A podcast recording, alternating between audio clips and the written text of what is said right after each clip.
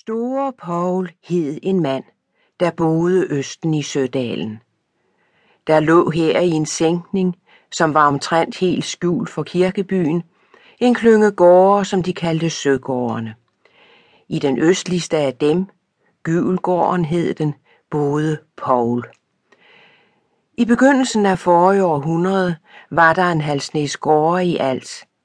Men store Paul, der var en usædvanlig driftig mand, som næsten hvert år forøgede sine jorder, nedlagde de fleste af dem.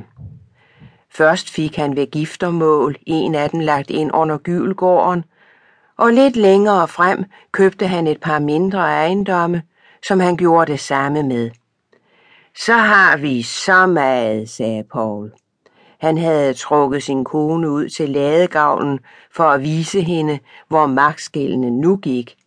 Så meget vrængede ekkoet spottende efter oppe i laden.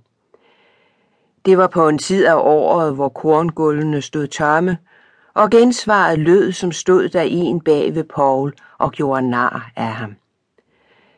Da nu treårskrigen kom og vendte omkring på så mange ting, nåede dens forstyrrelse også til søgårde. Der var to af gårdmændene herfra, som blev derop i sønnen, og en tredje blev slået til krøbling og kom hjem som en sølle stakkel, der ingenting kunne bestille. Her havde der været god lejlighed til for en virksom og velhavende nabo at komme enkerne og den svage til hjælp. Men sådan tænkte ikke store Paul.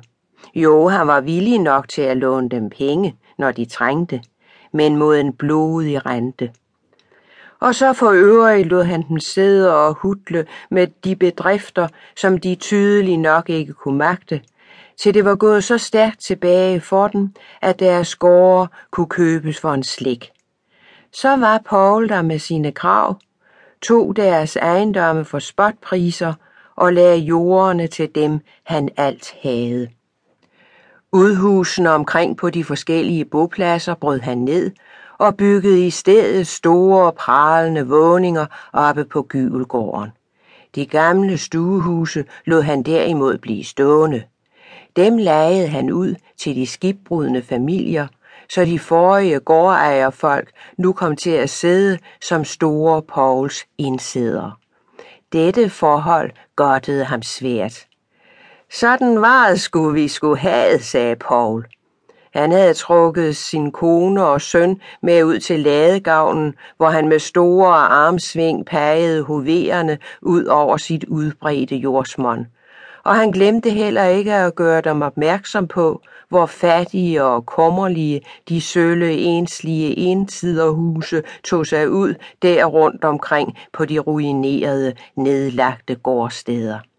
Jo, sådan var det sgu, vi skulle have, sagde han atter, og stod der og grinede med sit skæve flir. Vi skulle have, have, klang ekkoet deroppe fra den knasende lade. Men igen lød det så skorende som en hånende, vrængende røst fra en, der holdt Paul for nar. Store Pauls eneste søn lignede ikke ret faren. Han var nok som han dygtig til at slide og øgte ikke noget, men holdt godt sammen på det, der var. Men han havde ingen trang til at samle mere.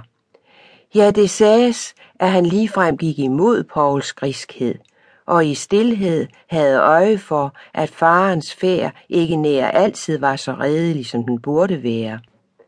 Et par gange, sådan gik rygtet, havde han endda prøvet at hjælpe nogen af dem, der havde måttet bukke under for Pauls hårdhed. Men han var så indesluttet og menneskesky, Niels Poulsen, så næsten ingen kunne få et ord af ham. Han kom aldrig i de unges lag, og han var så red for kvindfolk, at det var en stående spas for lystige pigebørn at byde sig til med alt muligt. Til de vidste, at Niels Poulsen ville te sig, som han ønskede, at han kunne kryve i et musehul og gemme sig for dem. Store Paul havde nok gjort sig mange anstrengelser for at skaffe sønnen en kone. Ja, når folk så Paul komme jagen over markerne i sin langskøde blå vadmelsfrakke over højtidsvesten med de store sølvknapper med sølv